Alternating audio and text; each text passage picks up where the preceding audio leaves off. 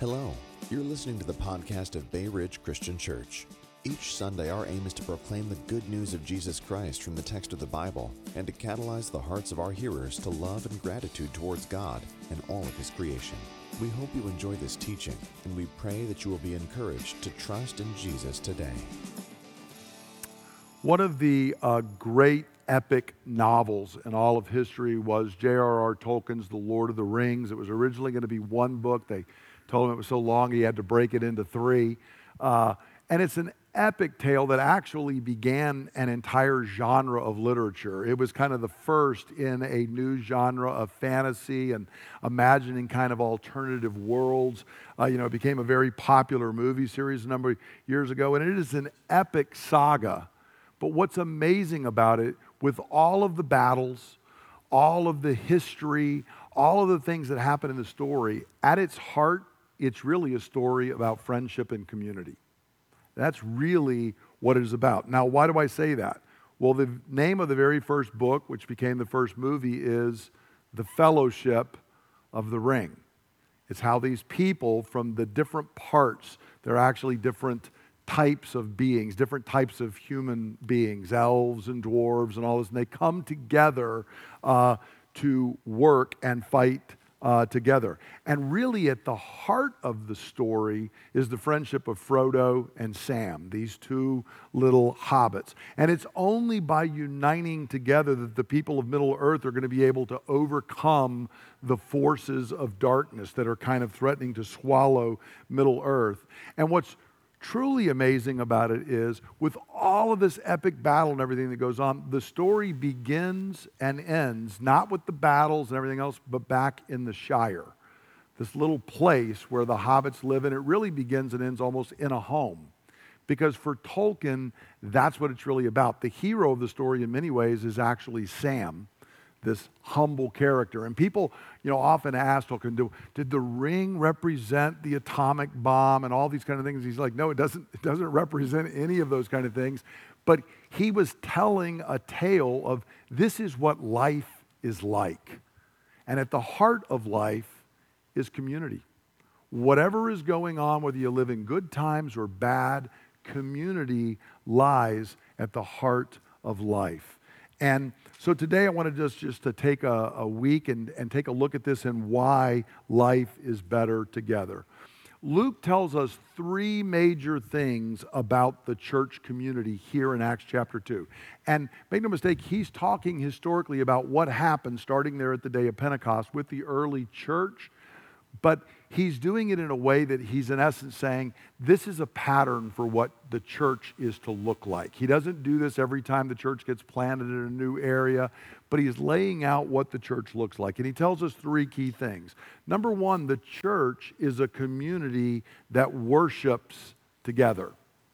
Notice in verses 42 and 46, he says, they devoted themselves. That's a very important word to be devoted. I mean, they're giving themselves over to this. Well, what do they devote themselves to?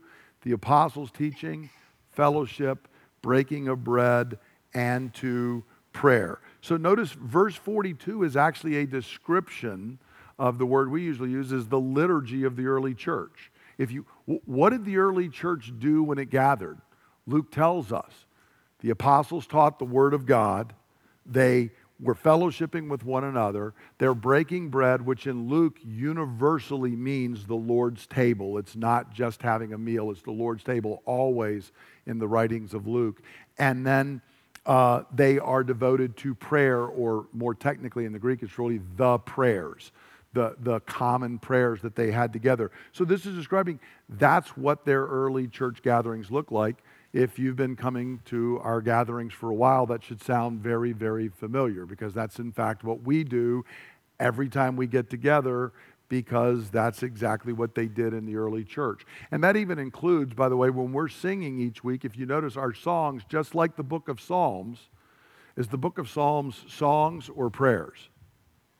It's a trick question. The answer is yes, it's both. It's prayers that are being sung which is exactly what we're doing in our singing is we are offering our prayers whether they are praise whether they are confession whether they are supplication and crying out to god we do that so we're doing the same thing the early church did in our gatherings. And Luke describes that for us. And notice in verse 46, he, he goes on to say, look, this wasn't something that happened on Pentecost for like a week. This was the regular practice of the early church. If you want to know what the early church was doing, just regularly they're gathering, and we'll see both in their temple and in the temple and in their homes. This is not an occasional activity. In fact, the central facet that Luke wants to communicate about the church is that the church is a community that gathers for public worship the church gathers for worship. Now, I remind you, very early on in the book of Acts, how were they received by others? Did the church start undergoing persecution? It did, okay? But did they continue to gather for worship? They did.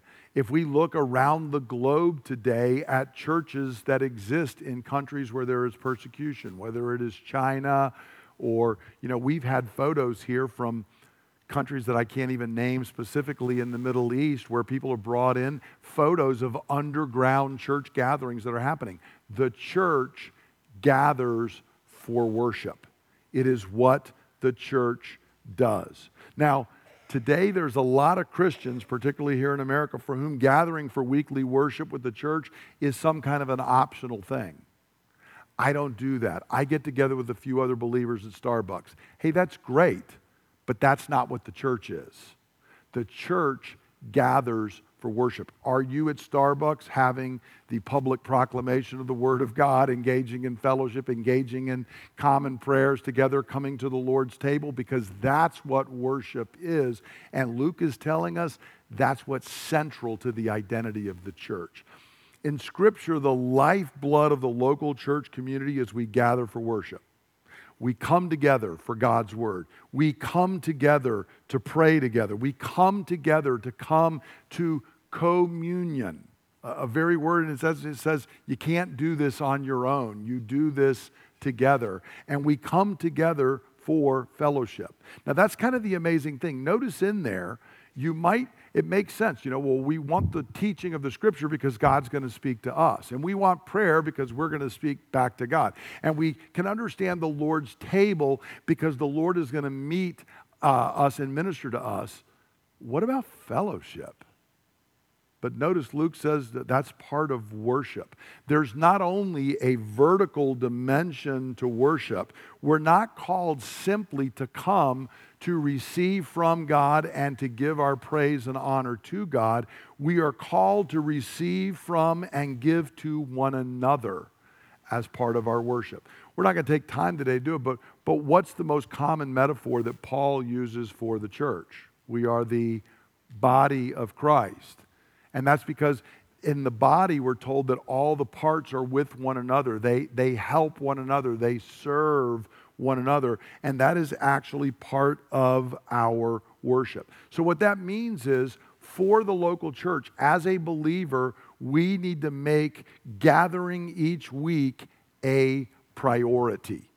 It's not an option. It's not a, uh, you know, it's kind of like you know, if I, if I have a job in an office, h- how important is it for that job that I work? Okay, it, it's kind of the point of what I'm doing. Well, the church, that's what it is us gathering for worship. We gather and we don't let other things get in the way because it's the lifeblood of everything else. It flows out what you're going to go do tomorrow and what I'm going to do tomorrow is important. We are serving God in our vocations.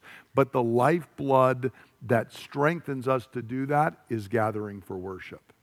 And so it's really important. And I again note, and I'm going to kind of use this as a mantra this morning note fellowship is part of it. And so that means we need to repeat to ourselves every week as we gather come early, stay late that's part of worship. Worship is the entire thing we are doing here. So I want to encourage us I should not be driving up as we're in the middle of the first song and we're coming in, and then I'm out the door as soon as the meeting is over. If I do that, I've cut out 25% of what Luke identifies as worship that he puts right in there. It's imperative that we build relationships with one another. So that's the first part. church is community that worships together. Secondly, that leads to a church is a community that shares life together. Notice he moves on in verses 44 to 46 that all the believers were together and had everything in common. Selling their possessions and goods, they give to anyone as he had need. Every day they continued to meet together in the temple courts, but they broke bread in their homes and ate together with glad and sincere hearts. So notice in these verses, Luke is describing the life of the believers almost entirely, other than saying that they continued to meet together in the temple courts and even they were breaking bread in their homes, which again is a reference uh, to them uh, not just having a meal, but specifically coming to the Lord's table, but they also ate together. They also were together with one another. They were taking care of one another's needs. Uh, so the community that worships together shares life together. That's what he's saying. It begins with us gathering for worship, but it doesn't stay there. If we try to build community without worshiping together, it's not going to work. But if we say our community is simply that we worship together, that's not what we're called to either. It is both uh, that we do that. So the community that ate together, uh, this was a community that ate together. Notice that they care for one another and they even sacrifice to help one another. You have a need, I've got something I can just sell to give you money. They do this. This is not enforced socialism or something like that. This isn't an economic plan, nor is anything else in the scripture, honestly, an economic plan. This is just simply saying this is what community is like. If you have a need and I have a way to meet that need, I will gladly extend myself and do that. Now, again, notice that this is flowed right out of verse 42. So if I don't gather with God's people weekly for worship, I'm going to find it difficult to connect with the local church community. But the fellowship that begins in gathered worship, it's one part of us worshiping together, uh, feeds into the sharing of life outside Sunday worship. Now, notice here, he's got that they meet together in the temple courts, which is a big guy, but they're also meeting in their homes, which we've referred to by various names throughout our church life small groups, life groups, you know, now we call them connect groups. We're always, what's the name that we're calling them by now? But the point there is that's exactly what they're doing. They're in their homes together as well. It's not only large public worship, but even being together in church gatherings. Uh, and that includes for us things like youth group, which is our young people gathering, but all of our other connect groups. But notice it's even more than that. This is a people who are building true community. And that means we gather whenever we can. As I mentioned, notice uh, in the bridge this past week that we've mentioned a bunch of things for ladies getting together, guys getting together, just people being willing to go off and you know have a hike. We're going to have a family conference. We have, don't even have it in there, but we'll have the bonfire again this fall. All of those are opportunities to get together. But the notice here the selling possessions and goods, giving to anyone as they need the, the picture and, and eating together with glad and sincere hearts, that envisions something more than the apostles saying, hey, we're going to have a dinner tomorrow, you know, this night at uh, Shlomo's house, you know, on Tuesday or whatever. This is much more than that. This is a, a group that is saying, we're just sharing life together. We are spending time with one another. Uh, I encourage one of the things that, uh, that I've loved, uh, Mark Holmes, uh, he and, and his mom, who's can't make it often because of Miss Joanne's age, uh, but they oftentimes just go out to eat lunch with folks afterwards on Sunday. It's a great thing. Just hang out together. Grab somebody, go out to lunch, go to a ball game, a museum, the zoo together. If you're doing something, don't do it on your own. Do it with somebody else in the congregation because that is how we build community. It also includes if you've got a skill and somebody has a need, jump in and be able to help, you know, do it. Praying for one another. We, we've had out a meal train here recently, and there'll be other opportunities when somebody goes through a surgery or a baby's born or something like that goes on. It's a chance as we give, it actually knits us together. So the possibilities are endless. And that's kind of what Luke is saying. This what began as a formal public worship gathering is spilling into all of life. That's what community is. And then that leads to the third thing, which is the community being on mission together. So notice how he ends in verse 47. He says they're praising God, which is back to that kind of public worship thing, but they're praising God. They're enjoying the favor of all the people, and the Lord added to their number daily those who were being saved. So the community that worships together is on mission together. They're worshiping together, praising God, but they're on mission together. They're, they're enjoying the favor of the people, and God is adding to their number. God is bringing people into the community. This is the beginning of the church going forth to make disciples of all nations. You remember that's what Jesus had told them. In Matthew's gospel, we get the Great Commission we're usually familiar with, therefore, go and make disciples of all nations.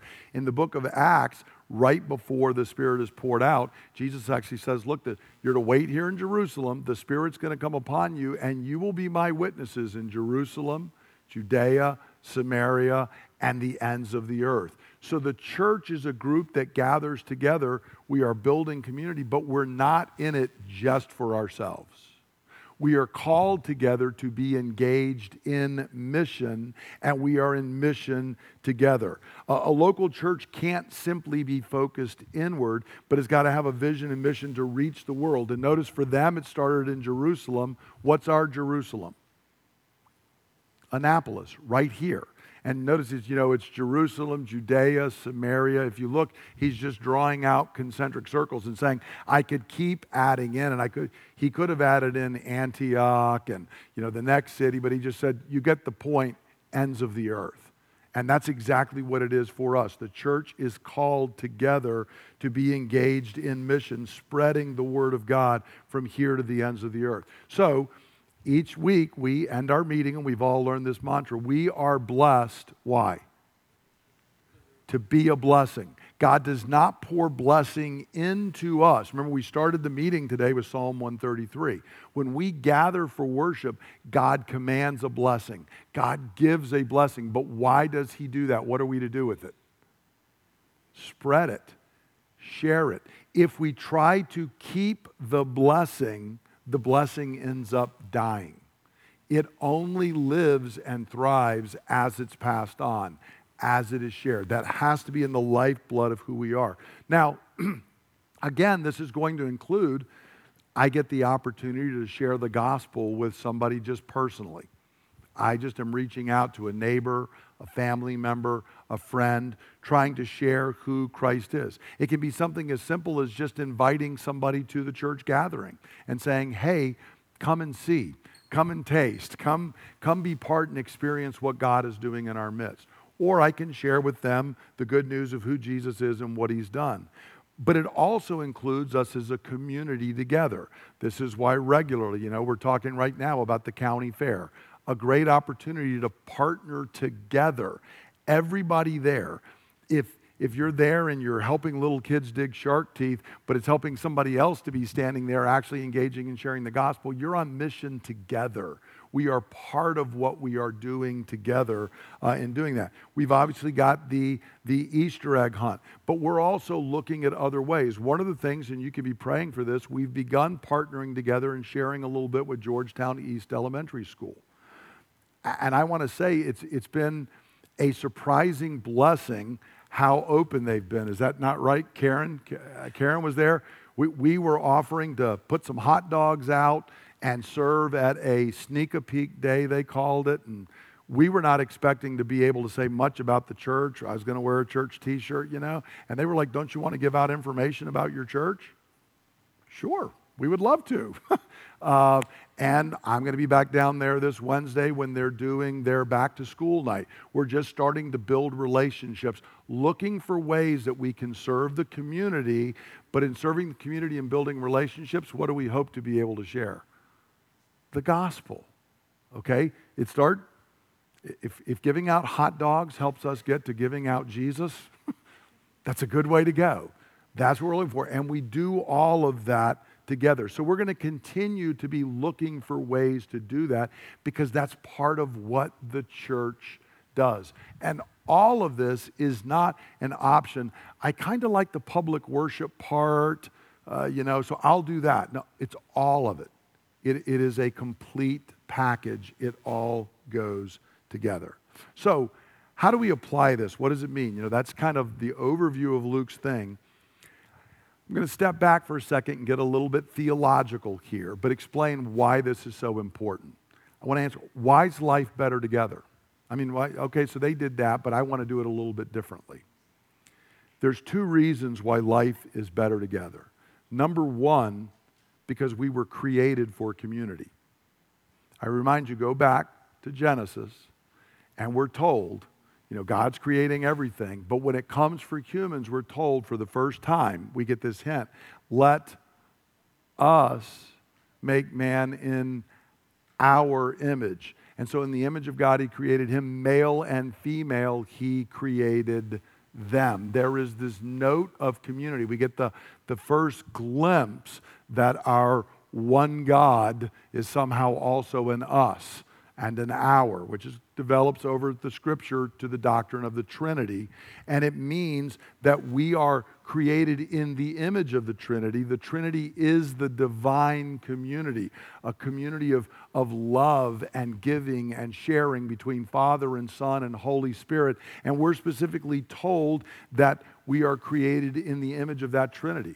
Interestingly enough, in Genesis 2, we get picture of creation from a little bit of a different angle, and we find out that Adam was made first by himself.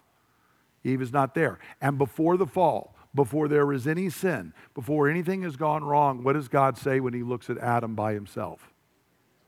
It's not good for man to be alone. Now, is that about marriage? Yes, we're about to get, but it's a much deeper statement than that. It is not good for man to be alone. We are created for community. And so this is central to who we are. And this is true whether I'm an extrovert or an introvert.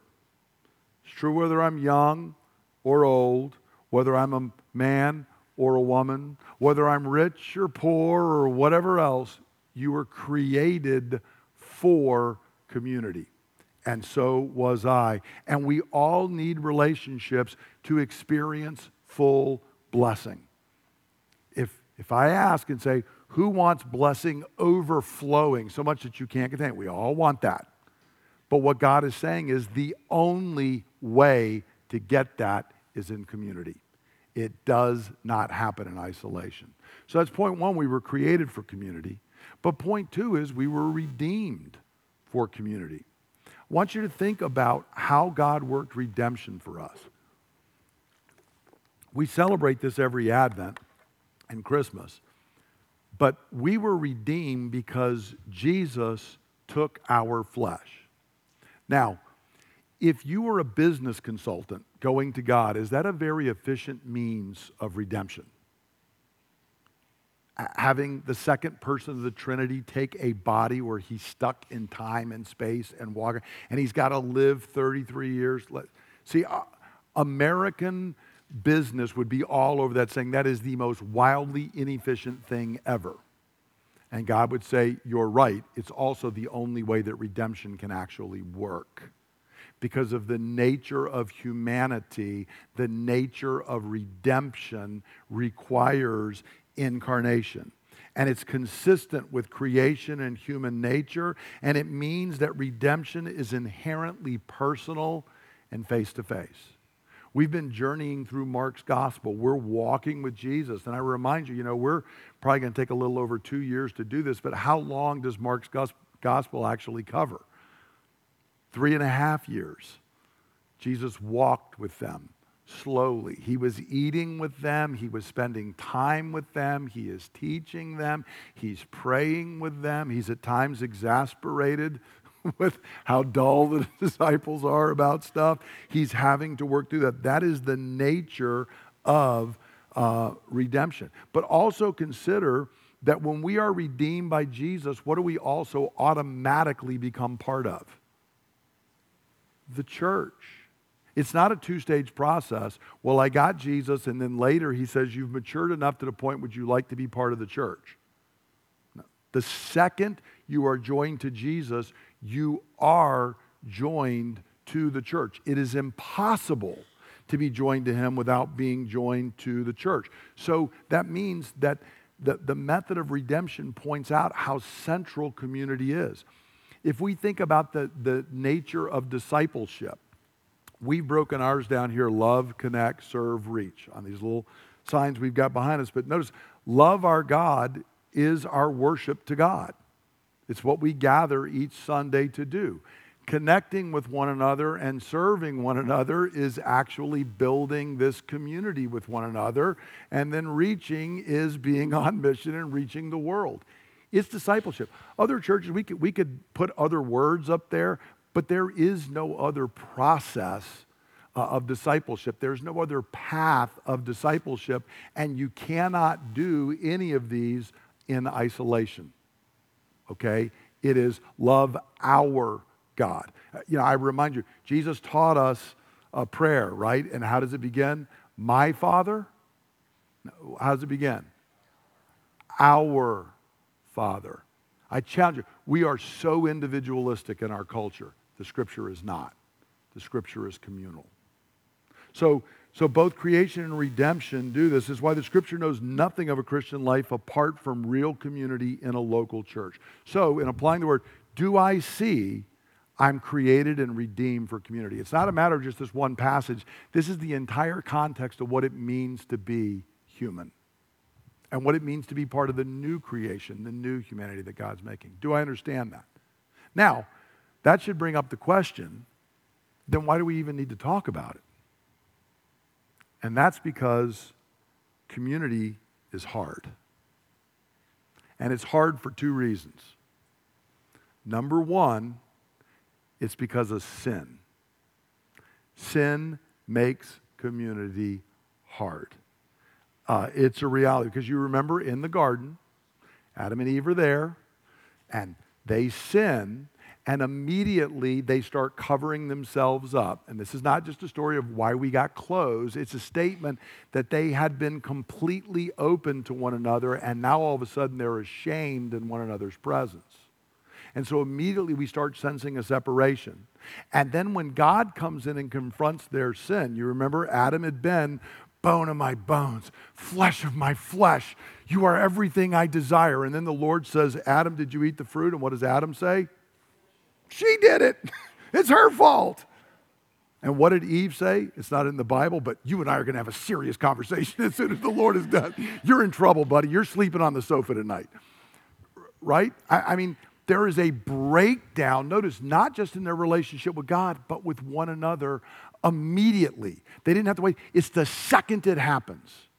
Sin always separates.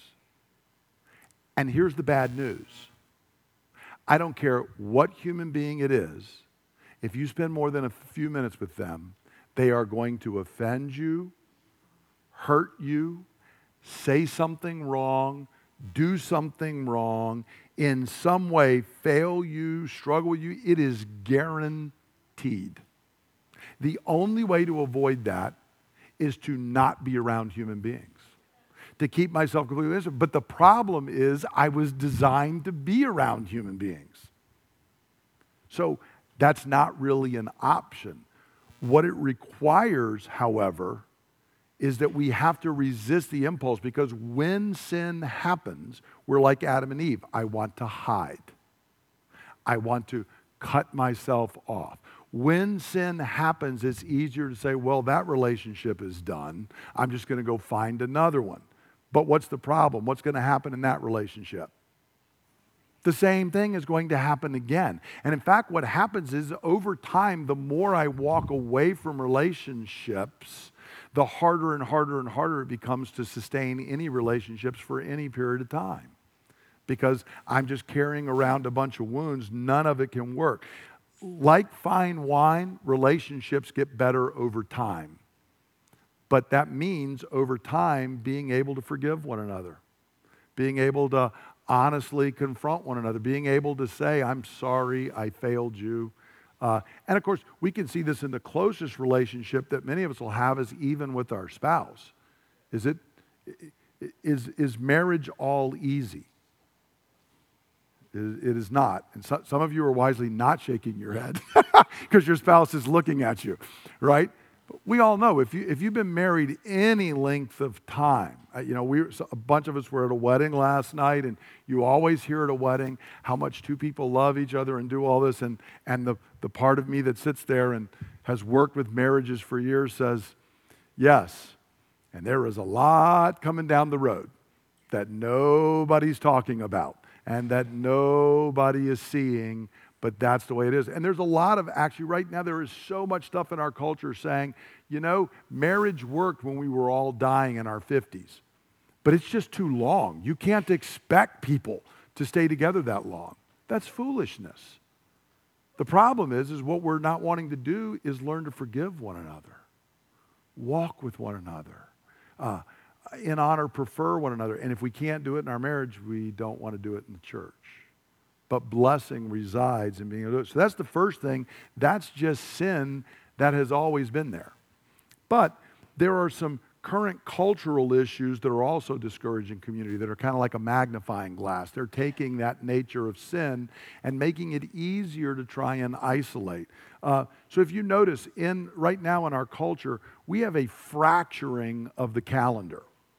For a long time in Western history, everybody had the same calendar. You, you were in a church and we were all celebrating the church calendar and following a certain thing and we were doing things together. And then, even when that kind of started fracturing, we still had things that were in common. I remember growing up in the, the deep south in the Bible Belt.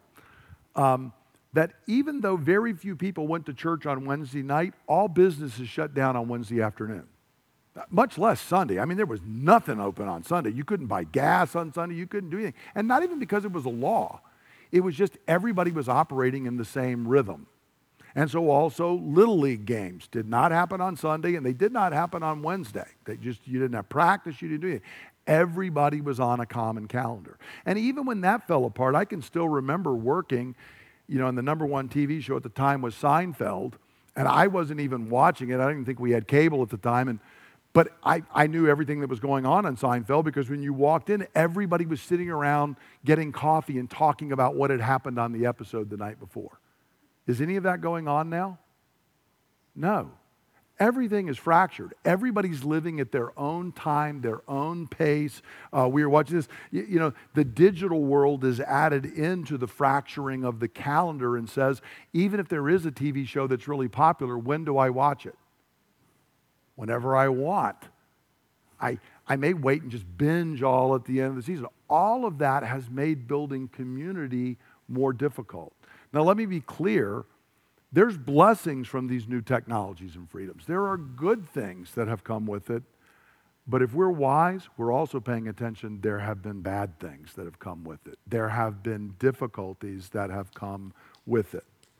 And then, starting in 2020, COVID dumped into our lives and exacerbated everything even further.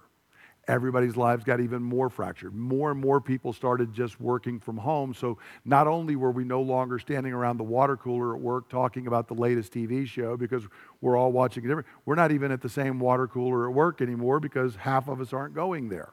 Okay? Again, blessings that have come out of that, but also big difficulties. And, and during COVID, it got us out of communal practice. You know, I said a few minutes ago, a mantra I want us to remember come early, stay late. You remember during COVID when we were meeting inside, it was come late and we're going to shoo you out right afterwards.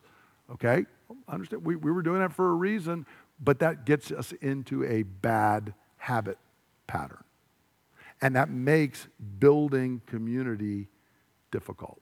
So that means for every one of us sitting here, there's no getting away from this. Uh, you and I are wired for community. But you and I have a sin problem, and you and I are existing in this culture which is doing things that, while it has benefits, make community more difficult. And I didn't even bring up, you know, our underlying philosophy right now is what, what Charles Taylor, uh, a sociologist of culture, uh, referred to as expressive individualism. Everything's about me, everything's about my personal identity, and for, my, for me to be authentic, I must express who I am. which is all being filtered through sin. And not surprisingly, you might not find the expression of me all wonderful. But I'm being told, but everybody ought to applaud what I'm doing, right?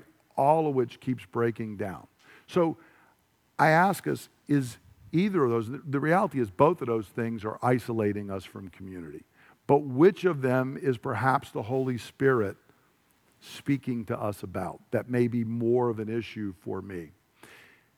And let me just mention a couple of things as we get ready to come to the Lord's table for building community today. Number one is just asking, which things is it? You know, again, through COVID, you know, and I've noted this, it's not like I had never used Amazon before. But when COVID hit, how easy did it get to be to say, I need this widget?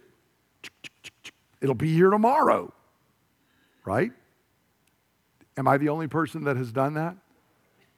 Okay? It's just a new habit pattern to where, without even thinking about it, I'm doing what was really about the only option at one point, but now there's plenty of other options, but I'm just trained into doing this particular one. There are other things we cut off and have just not started again because we just kind of fell out of the habit of doing it.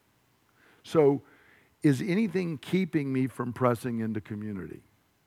This Is the first question. And then, secondly, I, I want to encourage us all as we're heading into you know a new fall. We've just come out of the summer. Uh, I want to encourage make gathering for worship in person each Sunday a high priority a high priority. When our kids were young, we just simply said, look, we don't do other, we gather with the church on Sunday. That's what we do. We, we simply gather with the church. Well, what if my team's going to play on Sunday? Then you're not going. That's just the way it is. We don't do things when we're supposed to be gathering with the church. And that all long predated me being a pastor or anything. We just made it a priority because community is essential to blessing. And the less I'm gathering with the church, the less blessing is being poured into my life. Second thing, in doing that, uh, a, new mantra come early, stay late. Fellowship is critical. I can come here, go through all the parts, run back out to the car, and I'm missing a huge part of what God actually wants to do in my life. And, and I dare say, if most of us were in a line, and, and I, I remember at one point I was, I had a problem in my back, and they had to give me those steroid shots right by your spine. Not the most comfortable procedure ever. And the doctor, you know, stuck the needle in, started putting the stuff, and I was like, hmm. And he was like, Does that hurt? And I'm like, Well, not the most pleasant sensation ever, Doc. I'm not, I'm not going to pay you next week just to do this for fun. I'll put it that way. He said, Well, I can stop at any point, but the more I put in, the better it is. And I said, Oh, do not stop until the needle is completely empty. I want every drop of that because the pain I'm experiencing in my back is debilitating, and I need that to stop. Okay, now that's in a sense a negative. But see what the Lord is doing is saying, how much blessing do you want? Most of us would not say, oh, hey, cut it off. Half cup's plenty for me. Most of us want overwhelming. And God says, if you want overwhelming, come early, stay late, build relationships, get to be with one another. Because community is where it happens. Even if we can't join, I encourage you join in the live stream for weeks that you're out of town. We live in a very mobile culture, but we need to be part because there's a sense that God is speaking and doing something to us. As we'll jump back into Mark's gospel, we're, we're walking with Jesus. We're going through it and we do it together. And look for other ways connect group other fellowship opportunities we've got and if you notice somebody is not even here this is where we can recoup i've mentioned a few things that these things cause problems with and they do but there's also wonderful stuff as i've said. A great thing is i can pick up the phone and call you. I can just send a text and say hey i didn't i didn't see you this week. How are you doing? Is everything okay? And then find out uh, my car's broken down and i can't get anywhere. Hey can i pick you up? Can i help you do this? Reach out to somebody. It, that's not even a spiritual gift, that's just called being human. That's just us loving and caring for one another encouraging each other to do it, and reach out to other people. One of the things that's going on right now in our culture, how many people post COVID particularly are feeling a lack of community? It's all over the place. I mean, I read article after article after article where a person is saying, you know, I like this, I like that, I like that I'm working from home now, there's benefits, but man, I feel disconnected from people. It's a great opportunity. It's an opportunity for us to say, hey, I know a group of people who are connecting. Come Sunday. We're all going to be there in the same space. It's a communal gathering. It is a great opportunity. I've even read, I read an article this past week of a guy, uh, this was in the Washington Post, who just said, you know, I grew up in the church, I'm struggling with certain things, but I miss the community. I am struggling to find community. That's a person who's ripe for us to encourage and reach out to every once in a while. And even if they say no, I'll just keep reaching out, I'll keep inviting until the time that you may say yes and the Lord is working. So, all of that is a thing that I just encourage us because it is blessing together. As we began this morning, how good how pleasant it is when we dwell in unity. And again, that was a, a song we sang on the way to worship the people of God, and God commands a blessing. We're going to come to the Lord's table now, and what we're going to do, one aspect of community, and again, this is one of the struggles we're having. To be a community, you have to share things that you believe. People who completely believe opposite things find community difficult. That's one of the reasons we're struggling somewhat in our culture right now because people are disagreeing over even basic things. So, as we come to the Lord's table, we very often do this. We'll either read a creed together or, or responsively read some scriptures. This morning, what we're going to do is I'm going to put up from 1 Corinthians 15 uh, and summarizing Paul's teaching here of the faith we believe. And we're just going to recite together because it's a reminder. See, this is the central facet of what is important in life. This, this is life now and life into eternity. And you and I may look different from one another. We might belong to a different political party. We might have different preferences in music and everything else. But if we share this, we have the essentials in common that are far more important. So let's stand together. And we're going to just recite this. And again, it's 1 Corinthians 15, particularly the first few verses, if you want to look it up and read it later. But let's uh, confess the gospel of salvation together. Christ died for our sins according to the scriptures. Christ was buried. Christ was raised on the third day. Christ appeared to many witnesses. Christ ascended in glory, Christ will come again. And can God's people say, Amen? Amen. This is the gospel. Let's uh, be seated, and we're going to come to the Lord's table now. If you are here and you understand and believe that, that Christ has died for sin according to Scripture, that he was buried, that he was raised for your justification and your salvation, and that one day when he comes again, it's not a fearful thing. It is a time to shout, Hallelujah, as the angel blows the trumpet and say, This is what I have longed for. Brothers and sisters, if you believe that, I invite you to come to this table and to receive from the Lord. We're going to be passing out the elements in just a moment, but first, let us uh, rehearse what the Lord has done for us. For what I receive from the Lord, I pass on to you that the Lord Jesus, on the night he was betrayed, took bread. And when he'd given thanks, he broke it. And he said, This is my body, which is broken for you. Do this in remembrance of me. In the same way, after supper, he took the cup and he said, This cup is the new covenant in my blood, which is poured out so that your sins may be forgiven. Drink from this, all of you, in remembrance of me. For as often as you eat this bread and you drink this cup, you proclaim the Lord's death until he comes. We're going to pass out the elements, and I encourage you as, as we do and we take just a moment. Um, let the Holy Spirit speak to you. Is there something that is causing us to draw back from relationship, from community. If there is, confess that to the Lord, ask the Lord to open those doors. Or if you say, I'm actually really building in right now and that's good, then give thanks to God for the joy and the blessing of that. And then we will take the elements together in just a couple moments. Is not the bread that we break a participation in the body of Christ? Because there is one loaf, we who are many are one body, for we all partake of the one loaf. Father, we give you thanks for our Lord Jesus Christ, who took flesh to work salvation for us. We thank you that his body was broken so that we might be healed, and that in bringing us back to you, he also united us with one another in his body, the church. Brothers and sisters, the people of God, take and eat. Is not the cup of thanksgiving for which we give thanks a participation in the blood of Christ?